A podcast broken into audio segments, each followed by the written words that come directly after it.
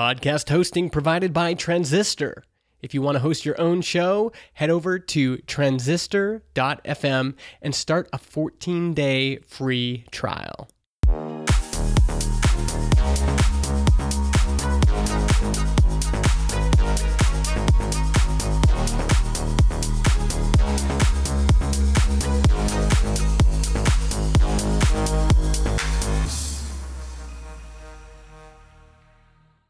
Hello and welcome to another episode of the Regen Racing Podcast. I'm your host Dino, here again with Nath. How's it going? I'm not too bad. I'm actually quite excited for this episode. I think it's been about 3 or so weeks since we last recorded, so it's good to get back in the seat. Yeah. It's I can't believe we're up to episode 8 already. Yeah, we haven't been at it long, but definitely been awesome to be able to share with the fans, and I basically talk to anyone who will listen to me about Formula E, so I'm sure you're the same. Yeah. Well, yeah, thank you all for listening as well. Absolutely. So last week we had an intro from Lillian, which is your cousin. I'm pretty sure she's a cousin, isn't she? Yes, she is my cousin. Right. So I let slip on an episode of E-Pre Talk that I was on that we are brothers-in-law. So I thought I'd put that out to the world as well. It's one of those things that I don't think we mentioned it at the start, and it just kind of you tick away and you forget to say these things. Yeah, that's true. Yep. Also, we need to shout out the Backmarker podcast. They shouted us out on their last episode. And yeah, they are Australian. And I think they were talking about jandals and chili bins and what they're called in Australia. They thought it was hilarious what we call things. I think thongs are something completely different as to something you put on your feet, but we'll leave it there. So I guess we should have a bit of a talk about the Keep Cup and who won. Yes. So those of you who have been listening for the last couple of episodes will know that we have been running our first competition, giving away a reusable Keep Cup. So the competition winner is Formula One Reviews _YT. Thank you so much for your entry. So, the entry, it would be cool if you had a quiz segment where the two of you do a Guess the Driver quiz against each other or something similar. So, announcement, we're going to start this segment next episode. I'm kind of looking forward to this. Are you looking forward to it, Nath? I am. I'm looking forward to you completely dominating me in this, but I'll have to scrub up. I kind of feel like I don't know much about the drivers, or I know their nationalities and that's about it. I don't know any of the background, so I think it's kind of an even playing field. So how it will work for the new segment, we'll choose 3 facts about the drivers, and these are drivers that are on the grid currently. So the other person has to guess. If they get it right, they get 5 points. If they need another fact to get it right, they get 4 points, and then repeat until only 1 point. We'll then add up the points at the end of next season, and I'm going to make a few of them in preparation because I'm quite excited about this. So yes, the driver has to currently be on the grid. And feel free to play along at home and see if you get it before we do, which you probably will. Oh, I'm imagining there's going to be some really difficult ones in there if we see some new drivers in Season 5. So it'd be a great way to learn a bit more about the drivers. Yeah. Are we allowed to do research? Or just in case? Well, we're going to have to do research to get our own questions in order. So that's true. Yeah. Okay. I'm excited. We'll wait and see. Maybe we can have some bonus rounds about team principals as well. Well, that's going to be quite difficult. Well, there's some big characters there. Yeah, that's true. Yeah, there is. I'm not sure what the likes of Sylvain Felipe has for breakfast in the morning, or what Susie Wolf gets up to, or no, it'll be interesting. Excellent. All right, excellent. Let's move on to media of the week. Nath, what have you got for me? So my media for the week this week is I've got two things that I've been listening to this week. I went on a bit of a road trip over the weekend. I drove down south to Queenstown, and on the way I listened to quite a few episodes of the Hamish and Andy podcast, of their new podcast. Great listening, lots of inside jokes, so you got to stick with it for a while, but highly entertaining, nice light listening. And then also, I've mentioned it in the past, but I was recently catching up today on some of the Song Exploder podcasts, particularly the episodes with Bleachers and Nora Jones. So if you don't know, they take an artist and they pull apart one of their songs, go right down into the nitty gritty of it, of the what made them choose that particular hi-hat to hit in that pattern, etc. It's great. It's great. Love it. Perfect.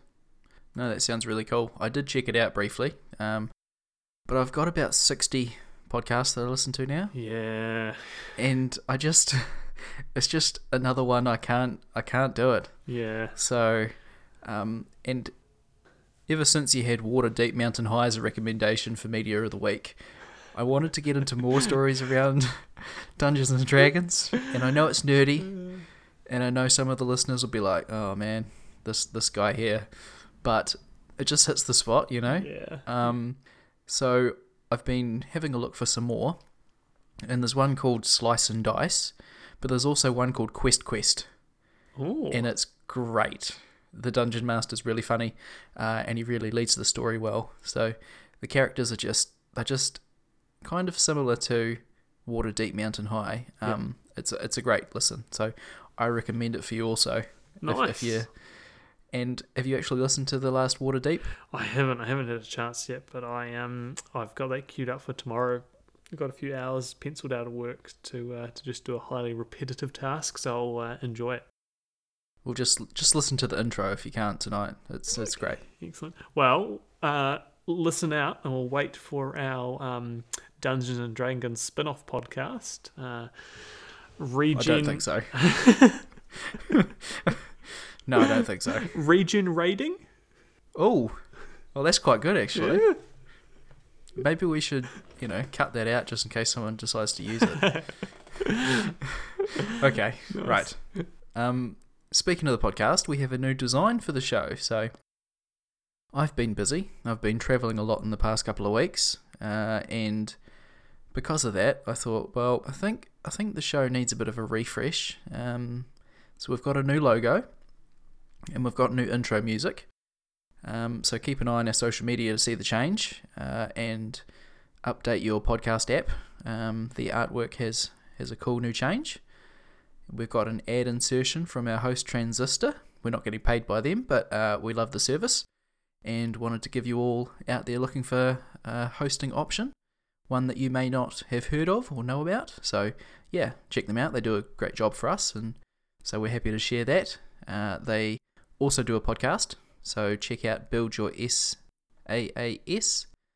links in the show notes, and the podcast gives pretty good insight into them actually building the hosting company, so that's really cool. The intro music we've got is from Danelle Armour, featuring Sarah De Warren, Gallery. I'm excited. I just messaged him out of the blue. I thought I would love to use a part of this as our intro, and he said, "Yeah, sure, I would love for you to use it." So I couldn't quite believe it, but yeah, check out his amazing music from all the major platforms, Spotify, Deezer. I couldn't believe we got permission to use a part of this amazing song, and if you like EDM. Then I'm sure you'll be a fan, so check out that. And also he's got a great song, Oligarch. I think that's how you say it. Go and check him out. Awesome. So, rolling into our news section of the podcast now, some really exciting news from Gen 1. Yeah, EV News Daily, the 16th of August edition. Yes, so Martin Lee has said that Formula E is selling the Gen 1 cars, getting around by word of mouth, so I wonder what they're fetching. I don't know. I haven't looked into it, but I just wanted to put this in because I was listening to EV News Daily as well, and I was like, "Ooh, I'm thinking there's no one in New Zealand going to have one, but you never know." Yeah.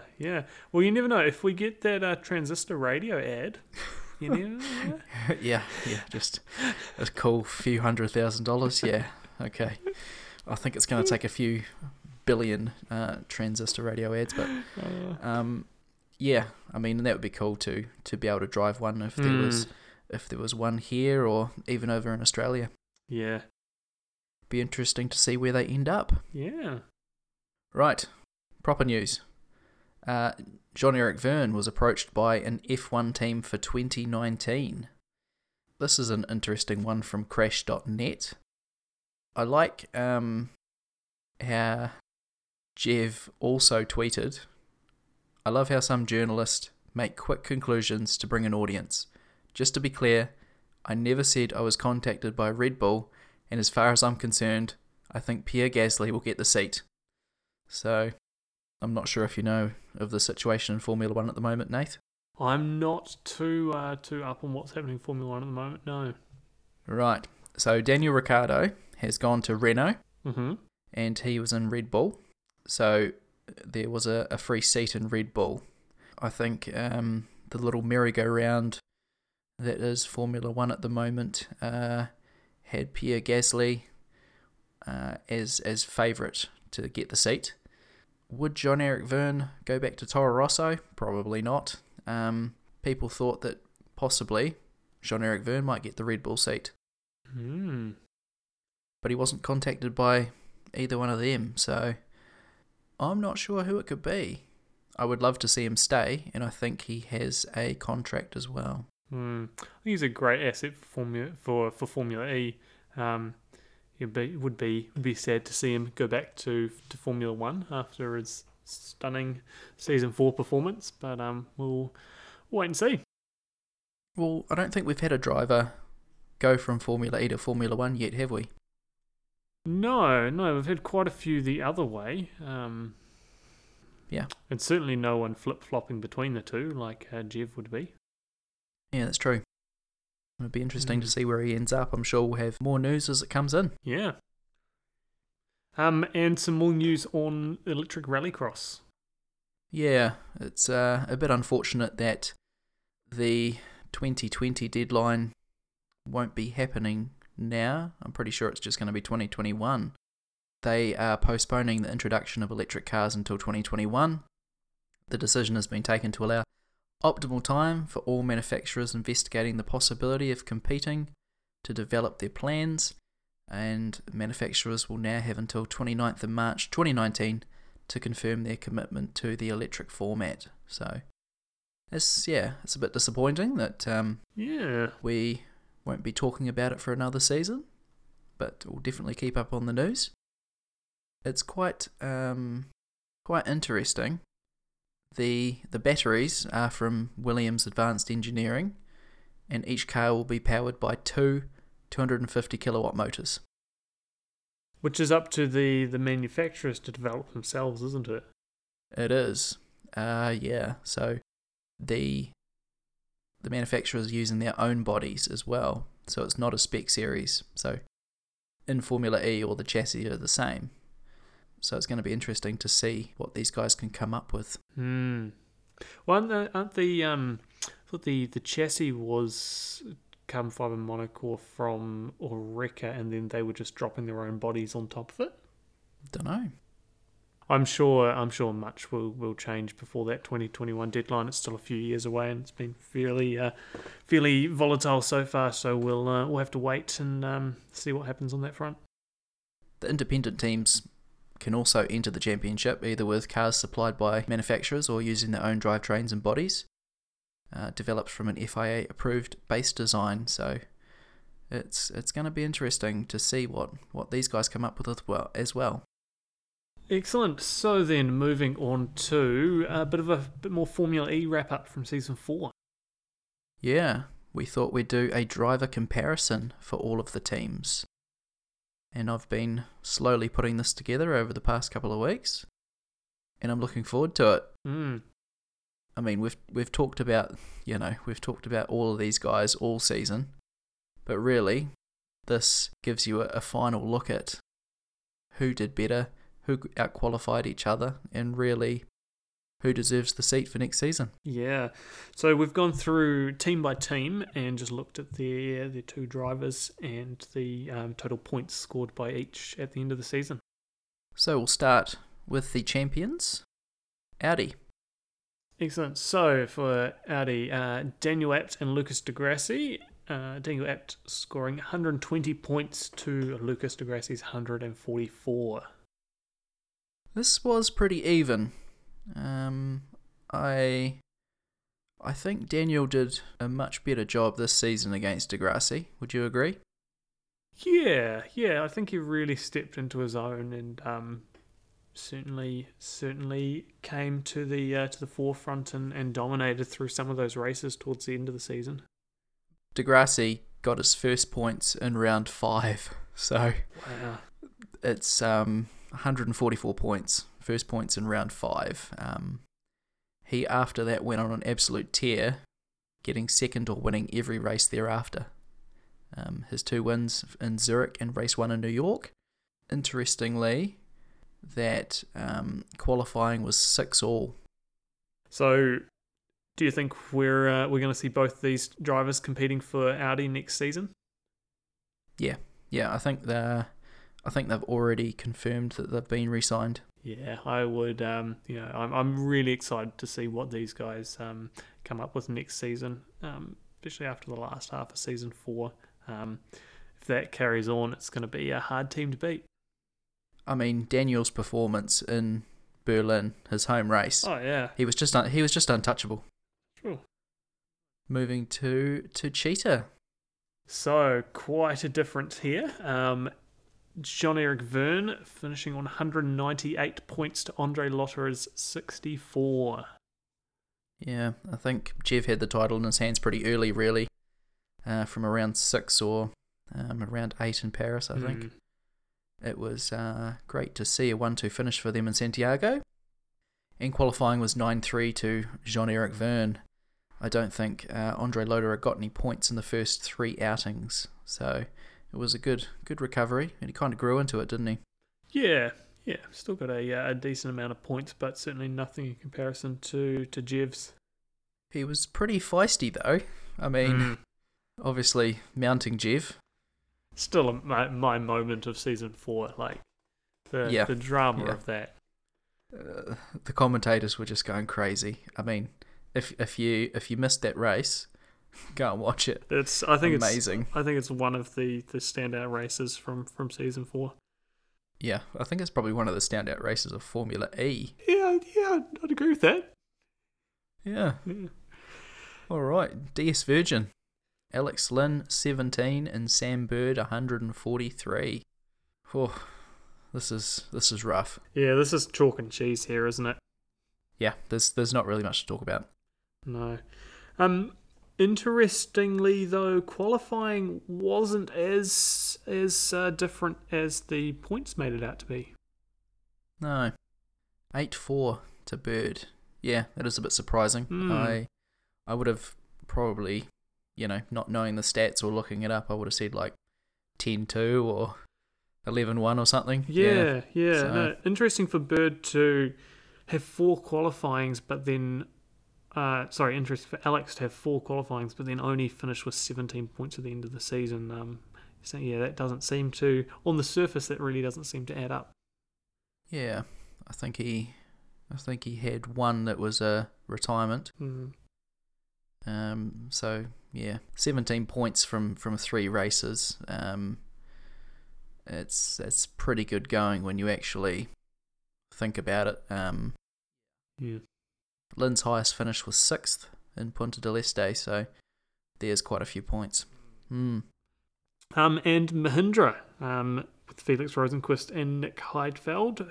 Rosenqvist scored 96 points to Heidfeld's 42. And here we see a big difference in qualifying. Felix out-qualified Nick Heidfeld 10-2. Yeah, I expected that. He's pretty quick. Yeah. It was an okay season for them both. I think at one point they were winning the Drivers' and the Constructors' Championship early on, but that soon, the charge soon left. I think they just had some reliability issues that were, causing them trouble at the wrong time. Yeah, both plagued with mechanical issues, weren't they, which probably hindered those numbers a bit. I think next season they're one to watch out for. Nick Heidfeld has said that he probably is looking at other options. So if they can keep Felix and then, get someone else in there that's really, really can be a rear gunner for him, you never know. And Renault. Another big difference here with Sebastien Buemi on 125 points to Nico Prost's 8. Yeah, this is a huge amount of points again, and a good reason why Nico won't be at Nissan next season.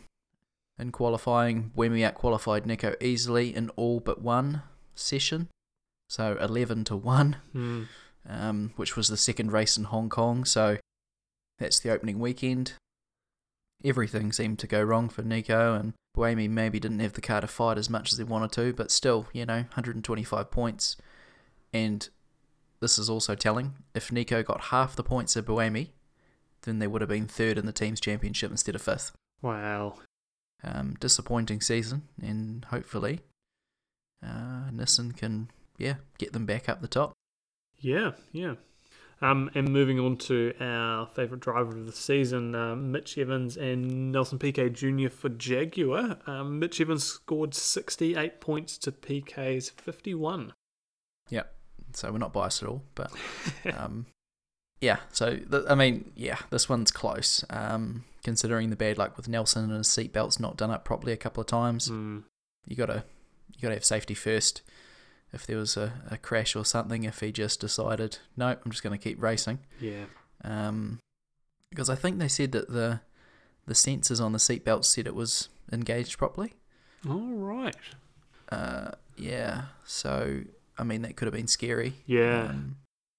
I think they were pretty close. Mitch had a good pole position in Zurich, which I got up to him not getting off the line, which... yeah, I wasn't too happy about. And Mitch out-qualified Nelson 8-4, so a great battle against the Season 1 champion. And what do you think of the lineup, which has been confirmed for next season already, Nath? Are you happy with these two? I am happy with these two. I think they both had a bit of tough luck at some points during the season, and so if a few more of those things go their way, they could be a real contender coming into next season. I agree. I think I'm going for second or third in the team's championships next season. Oh, yeah. Some early predictions, eh? Yeah. Oh, well, not biased or anything, Yeah. What can you say? Yeah. It's well, Jaguar's seen a big improvement, so if it continues... well, yeah, excellent. And so moving on to Venturi. Yeah, Maro Engel 31, Eduardo Mortara 29, and Tom Dillman 12. So what happened here, Nath? It's pretty even by the look of it. And so three drivers for Venturi this season, so the points are a bit more spread out. Mortara got a podium in the early races in Hong Kong, but it all just... kind of fell away from there. Although Tom Dillman got fourth in New York, so there's a few... That was great. That was beautiful. Yeah. But, all in all, just a couple of qualifiers for Maro Engel and Mortara, but overall nothing too spectacular this season. Yeah, so we've got here Mortara only out-qualified Engel twice when they were together. So Engel definitely had the better of him in qualifying. And Dillman, in the three races that Dillman was in the car, he outqualified Engel in 2 out of 3. So that's pretty good going for Tom, and I really hope he gets to drive next season. And also down the bottom of the scrap heap. Sorry, it's probably not the nicest way to put it. But we're not quite there yet. We've still got a couple left. Neo. Luca Felipe only finishing out the season with 1 point. Oliver Turvey, however, 46. So it's a fairly respectable effort from him. That's decent, yeah. Obviously, pretty cut and dry. Mm. Yeah. Oliver consistently ahead of his teammates. Yeah, I think Ma, the Chinese driver, was in the car a couple of times as well, but didn't do much. And he was ahead of Luca as well quite easily. Qualifying, Oliver was only out-qualified once late in the season, and Luca out-qualified Ma in the last race in New York when Turvey was out with a broken finger. I really like Luca Felipe. I really think he needs to find another level, though, if he's keeping his seat. Yeah. I guess you'd agree, probably. Yeah. I think seeing that lonely point on the board, it'd be hard to disagree with that. Yeah, but I'm sure he can turn it around. Yeah. I've got faith. Yep. He's done well on the past, so hopefully he can pull that round for the future as well. Yep. So, Luca, if by chance you're listening, don't give up. You'll get there. We believe in you. Excellent. And so, Dragon, another team with 3 drivers in total this season. Jerome D'Ambrosio with 27 points. Neel Jani? Yeah, Neel Jani or Jani. Yeah, he no points. Only did 2 races, however. And then Jose Maria Lopez with 14 points. Tough season for Dragon this year. It was a tough season. It was tough. 1 podium, though, through D'Ambrosio, a third in Zurich. I've got to say, that was a really good drive. The car didn't look like it could keep up. I mean, it certainly had 1 lap pace, but it kind of fell away in the race, especially at the start. You could see other cars like the Renault and other things just overtaking it quite easily. I'm not sure if you noticed that. Yeah. Now, was D'Ambrosio's third in Zurich, was that so much due to his driving, or was it because a lot of other people were penalised and had things go against them in the race? A bit of both. He was driving well, but, I mean, you have to be there. Yeah. You have to be there, don't you? Yeah. That's the thing. Mm-hmm. I mean, it kind of... It screwed a lot of drivers, basically. Yeah. So, I'm going to say it's through driving. Mm, okay, cool. And qualifying between D'Ambrosio and Lopez was 5 all.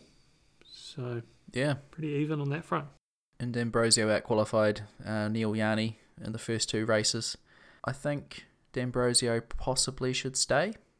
Agree? Yeah.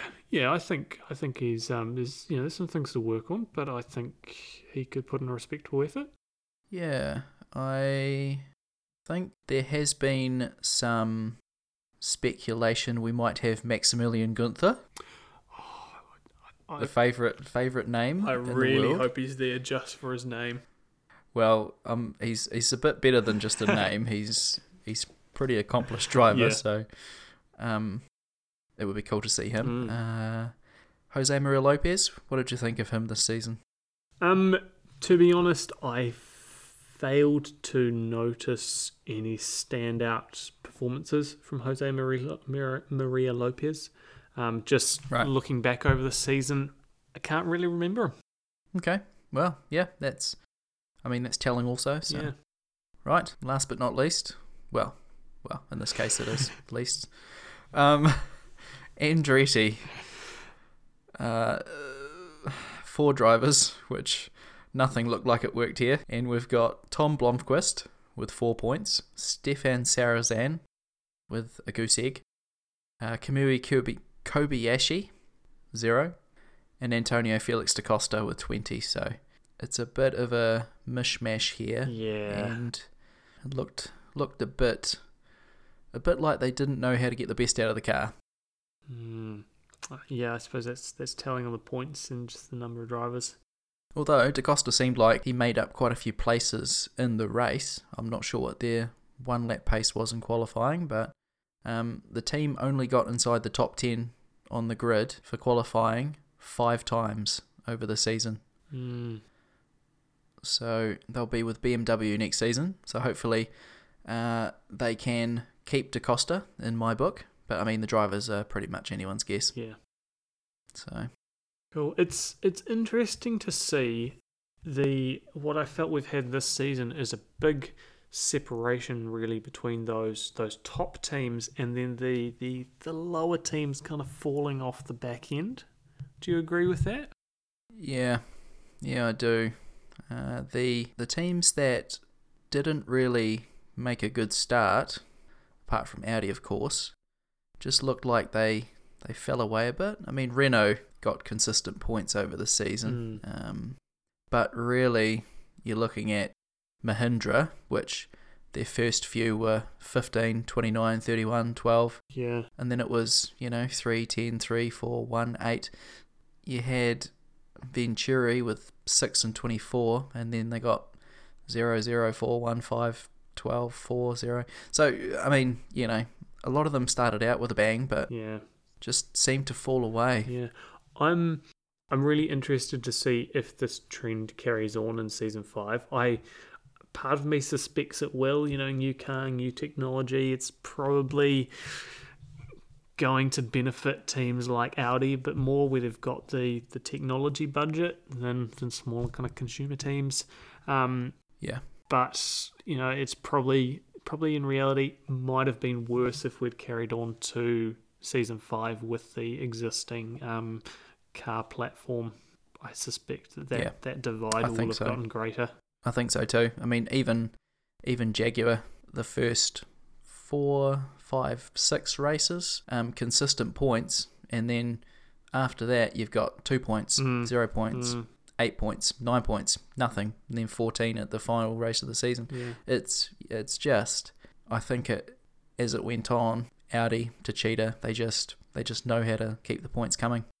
And so one final thing I'd like to add. Fan boost throughout the season. This is interesting. I'm just looking at some Formula E records here. This season 4, the most fan boosts with 10 went to Sebastien Buemi, followed by Daniel Abt with 9 and Lucas di Grassi with 6. Yeah, that's not really anything new. Yep. Yeah. It's and then there's a few other people such as Luca Felipe, Felix Rosenqvist with 3, Jean-Éric Vergne with 2, and then just the rest of the people really just 0. I mean, that's the reason why people don't like fan boost. But if the drivers do a lot on social media, if they do a lot outside the car, then they kind of deserve it, I guess. Yeah. I suppose on the other hand, some of those drivers, even without doing a lot of that, are going to get those fan boost votes. Yeah. Yeah, that's true. Just because, they're bigger names, people know them, rather than a new driver coming in who has to kind of put in the social media grind to get out there. Yeah, that's true. And sometimes it also depends, like Kobayashi, he got the fan boost when he was in the car. So, yeah, I guess for him it was, the local boy kind of thing. So yeah, no, that could be true. Kobayashi got 2 fan boosts through the season. So yeah, because it was a double header. Right. In Hong Kong. Yeah, interesting stuff. Very good. Well, I think we are probably used up all our time. I'm not sure if we're going to record every couple of weeks, or it might be every 3rd week until November, when we have the Tesla series, the EPCS, and some other news and bits and pieces. But we will keep you all up to date with driver movements, and as soon as we know, hopefully we can get it out quickly and you'll know. Excellent. So you can find us many different places. Our email is hello@regenracingpodcast.com, or hit us up on our website, regenracingpodcast.com. You can listen to us on Radio Public, Pocket Cast, Breaker, Apple Podcasts, anywhere you get your podcast, we should be there. And if we're not, let us know on Twitter, Facebook, and Instagram. We'd love to hear from you. please do give us a rating or review on any app you use. We would love to hear from you. So thank you, everyone, and we will see you in a couple of weeks. Thank you, Nath. Thanks, everyone. See ya. See ya.